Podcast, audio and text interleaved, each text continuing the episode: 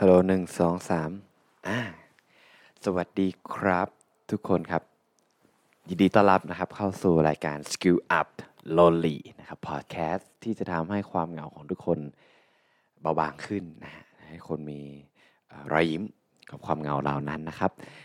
โดยวันนี้เจอกับผมคนเดิมครับอ่าโฟกนะฮะหนุ่มคนเดิมที่มาคุยกับทุกคนเมื่อวานนะฮะ ก็วันนี้เนี่ยอากาศที่ที่นี่นะค่อนข้างหนาวละที่เชียงใหม่นะครับผมก็หวังว่าทุกๆคนอาจจะได้รู้สึกในแบบเดียวกันเนาะครับบางที่อาจจะร้อนบางที่อาจจะหนาวมันก็เป็นเรื่องปกติ แต่ต้องบอกว่าที่เชียงใหม่ตอนนี้เนี่ยอุณหภูมิประมาณ 22ฮะคือรู้สึกเย็นมากครับ แล้วก็ก็ถ้าใครนะฮะ รู้สึกหนาวรู้สึกอะไรก็อย่าลืมนะหาชาอุ่นๆกินหรือว่าใส่เสื้อกันหนาวนะครับ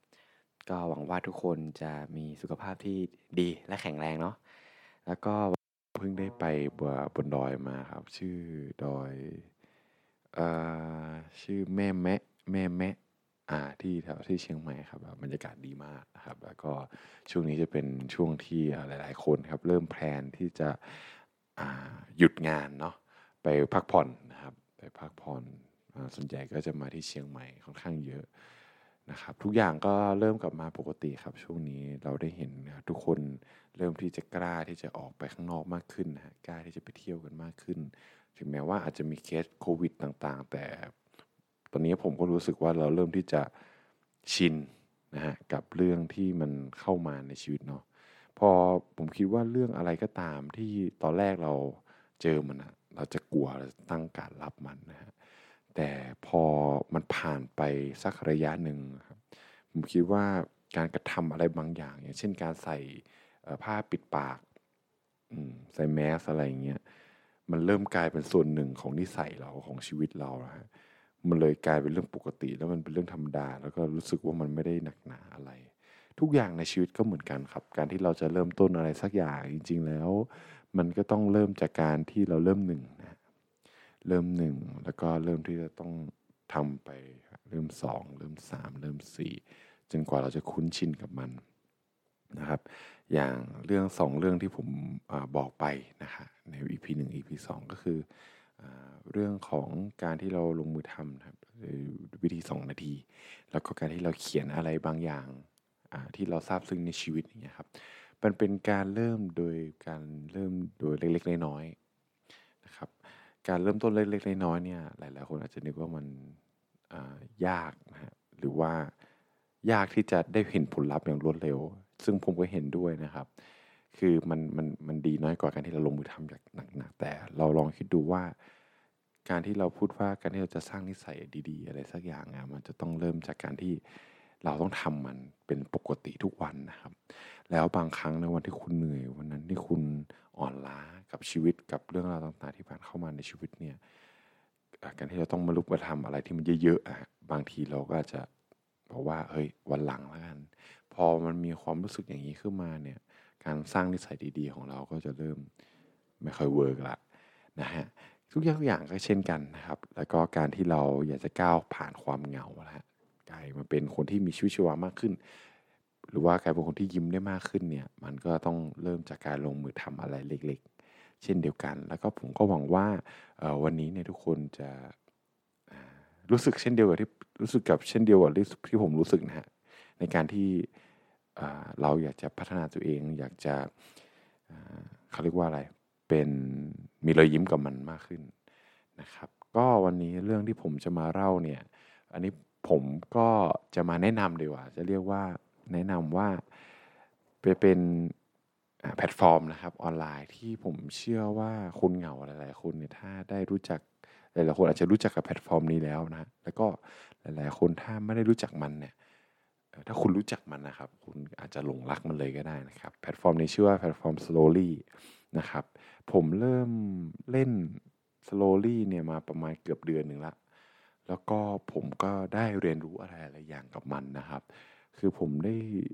รู้จักกับไอแพลตฟอร์มนี้จากเพื่อนผมนะครับ ตอนนั้นผมอยู่มหาลัยปีสองปีสามนั่นแหละเขาเขาแนะนำครับ แล้วก็บอกเขากำลังเล่นอยู่มีเพื่อนทักเขามามากมาย ซึ่งผมก็เล่นนะฮะแต่ตอนนั้นผมรู้สึกไม่ไม่ต้องการอะไรมาก ผมก็เลยเล่นแป๊บเดียวแล้วก็เลิกครับ มันเป็นแพลตฟอร์มที่เขียนจดหมายให้ถึงกันและกันครับ แต่แพลตฟอร์มนี้คือมันเป็นแพลตฟอร์มที่ค่อนข้าง global ก็คือว่า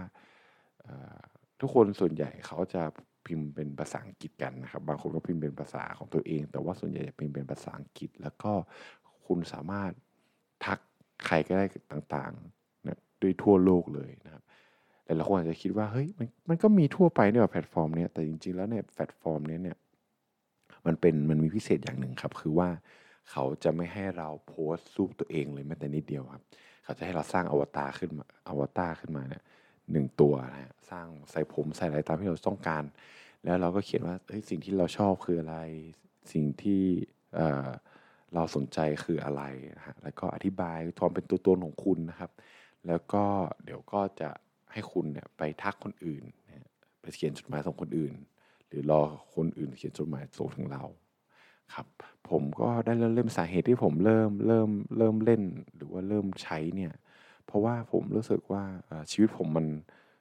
เขาเรียกว่าอะไรอะเรามีเป้าหมายบางอย่างในชีวิตแล้วเรารู้สึกอยากจะเชื่อมโยงกับมันในบางเรื่องนะฮะแล้วก็อีกอย่างคือผมรู้สึกเหงาด้วยครับผมคิดว่าในในชีวิตของเราทุกวันนี้เนี่ย โอเค การปฏิสัมพันธ์ในที่ทำงานเป็นสิ่งที่ดีครับ แต่มันเป็นการที่ยากมากที่เราจะได้ไปรู้จักกับคนใหม่ๆนะครับ โดยที่เราไม่ได้ทำอะไรแบบกิจกรรมอืมค่อนข้างยากครับการที่เราเล่น slowly เนี่ยหรือว่าเขาเรียกเป็นเพนพอก็เป็นทางเลือกหนึ่งที่ดีเหมือนกันนะ แล้วผมก็ได้เล่นมาครับ คือผมก็หวังนะว่า เออ เราอยากจะพูดคุยครับ อ่ออวยพรพูดคุยแต่สิ่งดีๆ ให้แก่กันผมตั้งรูทีนนะว่าเฮ้ยทุกเช้าอะหลังจากที่ผมผมเขียนไอ้สิ่งที่ผมทราบซึ้งเสร็จอะเออผมจะดื่มกาแฟแล้วก็เปิดเป็นเอ่อเปิด slowly อะแล้วเขียนจดหมายส่งคนคนอื่น ทุกทุกเช้าเลยนะครับก็เป็นสิ่งที่ผมว่ามันทำให้เรามี energy นะคือหนึ่งคือหนึ่งเนี่ยเราได้รู้จักกับคนทั่วโลกเลย คือในในในในแอปเนี้ยในแพลตฟอร์มเนี้ยเนี่ยเขาจะมีเป็นเป็นสแตมไว้ว่า เฮ้ยเราได้สร้างเพื่อนเนี่ยทวีปไหนแล้วบ้าง อ่าแล้วเราแล้วเราได้รับข้อความจากเขาไหม ได้รับมากี่ทวีปเขาให้สแตมเราไหมเก็บสะสมสแตมเออ แล้วประเด็นคือมันไม่ได้เป็นการส่งจดหมายที่ทันทีทันใดแบบ ไม่ใช่ว่าเราส่งไปแล้วเขาจะได้รับเลยเว้ยแต่เราส่งไปเขาต้องรอ เป็นมันมีมันมีระยะของมันครับ ตามระยะห่างของเรากับเขาอะอย่างเช่นผมมีเพื่อนอยู่อเมริกาครับ คือเขาอะเอ่อส่งมาหาผมอะหรือผมส่งไปหาเขานะ คือจะใช้เวลาส่งกันประมาณวันหนึ่งครับ เออซึ่งมันนานมาก แต่ว่าอาจจะเป็นแบบเพื่อนบางคนผมอยู่อินโดอย่างเงี้ยครับสามสี่ชั่วโมงก็ถึงละไต้หวันเกาหลีญี่ปุ่นก็ห้า ประมาณเจ็ดชั่วโมง ไม่เกินนี้ ก็ตามตามระยะทางครับ แล้วก็มันเป็นสิ่งที่ดีนะ คือการที่เราเขียนจดหมายมัน แล้วการที่มีอวตารคือมันเป็นการที่เราได้โฟกัสกับสิ่งที่เขาเขียนแล้วและเราเขียนจริงๆอะว่าเออเราอยากจะเขียนอะไรถึงกันนะครับ แล้วก็หลาย ๆ คนเนี่ยอาจจะสงสัยนะว่าเฮ้ย แล้วเราจะเขียนกับคนที่เราไม่รู้จักยังไงหรือว่าเฮ้ยแล้วมันมันต้องทำยังไงครับ คือตอนแรกผมก็งงเหมือนกัน ตอนแรกผมก็เขียนไปแบบว่า แนะนำตัวว่าเออเราชื่ออะไรครับแล้วก็เราชอบอะไรก็ส่งเขาไปแล้วว่าอยากรู้จัก แต่ผมมองว่ามันดูเออเขาเรียกว่าอะไรอะมันก็ดูโอเคนะ แต่มันพอผมเคยได้รับจดหมายจากคนหนึ่งครับ เขาอยู่อยู่ที่ไหนอะ เออรัสเซียมั้งคือเขาทักผมมาถามแบบว่า how are you how was your day แล้วก็แบบประมาณว่าคุณเป็นยังไงบ้างวันนี้ ฉันขอให้คุณมีความสุขอะไรอย่างเงี้ยครับ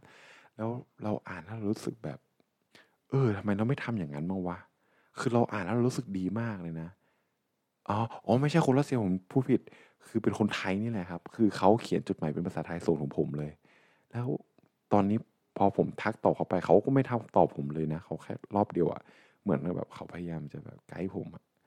เออในผมคิดไปเองนะ ว่าแบบเออการเขียนที่ดีคือยังไงเออเขาเขียนอวยพรไว้ว่าเอ้ยถ้าคุณมีความรู้สึกเหนื่อยล้าอะไรเนี่ยเออคุณสามารถระบายผ่านนี้ได้ แล้วก็เขาพูดอีกอย่างหนึ่งว่าเฮ้ยถ้าเออคุณรู้สึก คุณรู้สึกแย่กับชีวิตอะฉันขอให้มันผ่านพ้นไปได้ด้วยดีนะแล้วก็หวังว่าวันนี้เนี่ย เออวันวันนี้หรือวันหน้า จะคุณจะไม่รู้สึกอย่างนั้นอีกเออแล้วเวลาเราอ่านแล้วรู้สึกดีมากครับ แล้วก็ ผมก็เลยคิดว่าเฮ้ยอันนี้แหละ จะเป็นแนวทางที่เราทำให้เราเขียนจดหมายทุกเช้าเลยเว้ยว่า เอออวยพรคนอื่น เพื่อที่เราจะได้หนึ่งคืออาจจะได้เราจะได้สร้างมุมมองที่ดี ๆ เกี่ยวกับชีวิตกับตัวเองเพิ่มมากขึ้นนะครับ แล้วก็บวกผสมไปกับรูทีนที่ทำให้เราได้มีมุมมองที่มันดีมากขึ้นชีวิตความรู้สึกที่มันดีตอนตื่นเช้าครับอ่าผมก็เลยลอง ตอนแรกคิดว่าจะทักคนใหม่ทุกคน เอ้ยคนใหม่ทุกวัน แต่ทีนี้เนี่ย พอเราทักไปประมาณห้าหกคน ผลปรากฏว่า เขาก็ตอบกลับมาถูกไหมครับพอเขาตอบกลับมาเนี่ย ผมก็ต้องตอบกลับคืน แล้วทีนี้ มันก็กลายเป็นการวนลูป ก็คือว่าตื่นเช้ามาแล้วก็คุย สรุปก็คือว่าไอ้คนที่ผมคิดว่าจะตอบใหม่ทุกวันอะก็ไม่ได้ทำครับ ก็คือพอมันมีสักประมาณเจ็ดคนมั้งที่เราคุยกันกับเขาตลอดอะเราก็คุยกันเจ็ดคนนะฮะก็ไม่ได้ก็ไม่ได้สร้างเพื่อนใหม่เลย แต่ผมรู้สึกอย่างหนึ่งว่า มันเป็นสิ่งที่ดีมากอะรู้สึกมีแต่คนโพสิทีฟในการที่เราเขียนจดหมายอะเราจะอวยพรแต่กันและกันเราจะเรียนรู้ซึ่งกันและกันเราจะถามว่าเฮ้ย เออที่ประเทศคุณน่ะเป็นยังไงเมืองของคุณเป็นยังไง คุณชอบทำอะไรเออแล้วเขาก็ถามเรากลับมาเหมือน เหมือนเรามีเพื่อนระยะไกลครับ แล้วเหมือนเป็นการที่เราสะท้อนตัวเองด้วยบางครั้งเขาถามแบบ เออ เวลาว่างคุณชอบทำอะไร แล้วมันทำให้เรากลับมองตัวเองว่าอ้าวเวลาว่างฉันทำอะไรวะบางทีอะเวลาว่างจริงๆอะคือ เราเป็นคนเหงาเรารู้สึกเหงาใช่ไหมเรามาสะท้อน พอเขาถามเนี้ยเราก็มาสะท้อนว่า เออว่ะฉันรู้สึกเหงาเพราะเวลาว่างฉันฉันอยู่แต่ในห้อง ฉันนอนเล่นมือถือดูถ่ายเฟซบุ๊กแล้วเห็นชีวิตคนอื่นดี แล้วฉันรู้สึกแบบเปล่าเปลี่ยวจังเลย เออ แล้วมันทำให้เราว่า เอ้ยเราอยากจะทำอะไรวะเราจะต้องทำอะไรสักอย่างมันเหมือนเป็นการสะท้อนตัวเราด้วย เวลาเขาถามคำถามอะมันทำให้เราได้ถามคำถามตัวเองนะ แล้วเราตอบแล้วสามารถแบบกันกรองแล้วก็ตอบกับตัวเองว่าเฮ้ยไม่ได้ละ เออ แบบว่าฉันรู้สึกอย่างนี้เพราะฉันทำอย่างนี้นี่เอง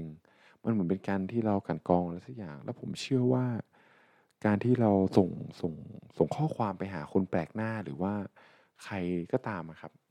แล้วเวลาเขาถามอะไรบางอย่างกลับมา ผมคิดว่าเราจะตกตะกอนความคิดอะไรสักอย่างเกี่ยวกับตัวเราเองอะในในครั้งนั้นๆว่า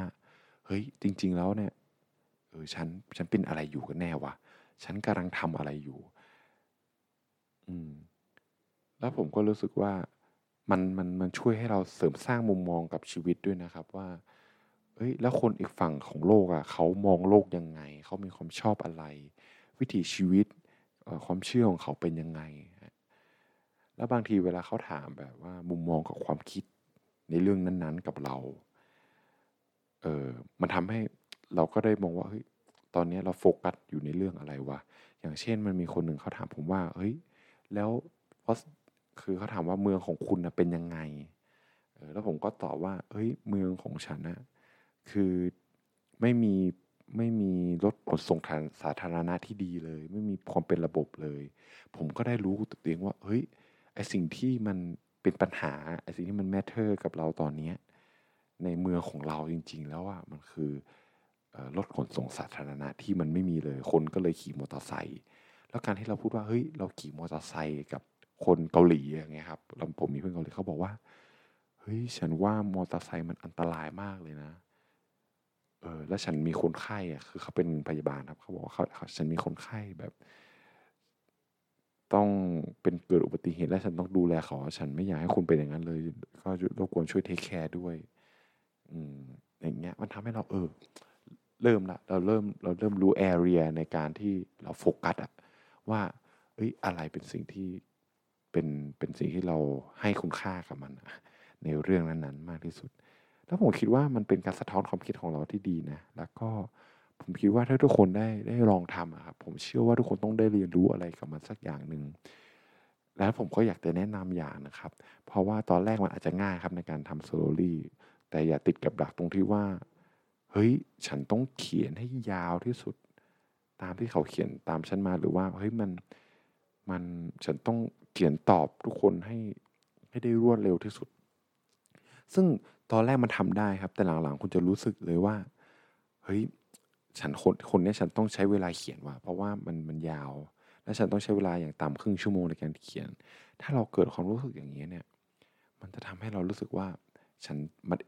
มันมันจำเป็นต้องทำพอมันเป็นท่องพำมันไม่ใช่สิ่งที่ง่าย ๆ เนี่ย เราจะล้มเลิกมันได้ง่ายเพราะฉะนั้นนะผมเลยแนะนำว่า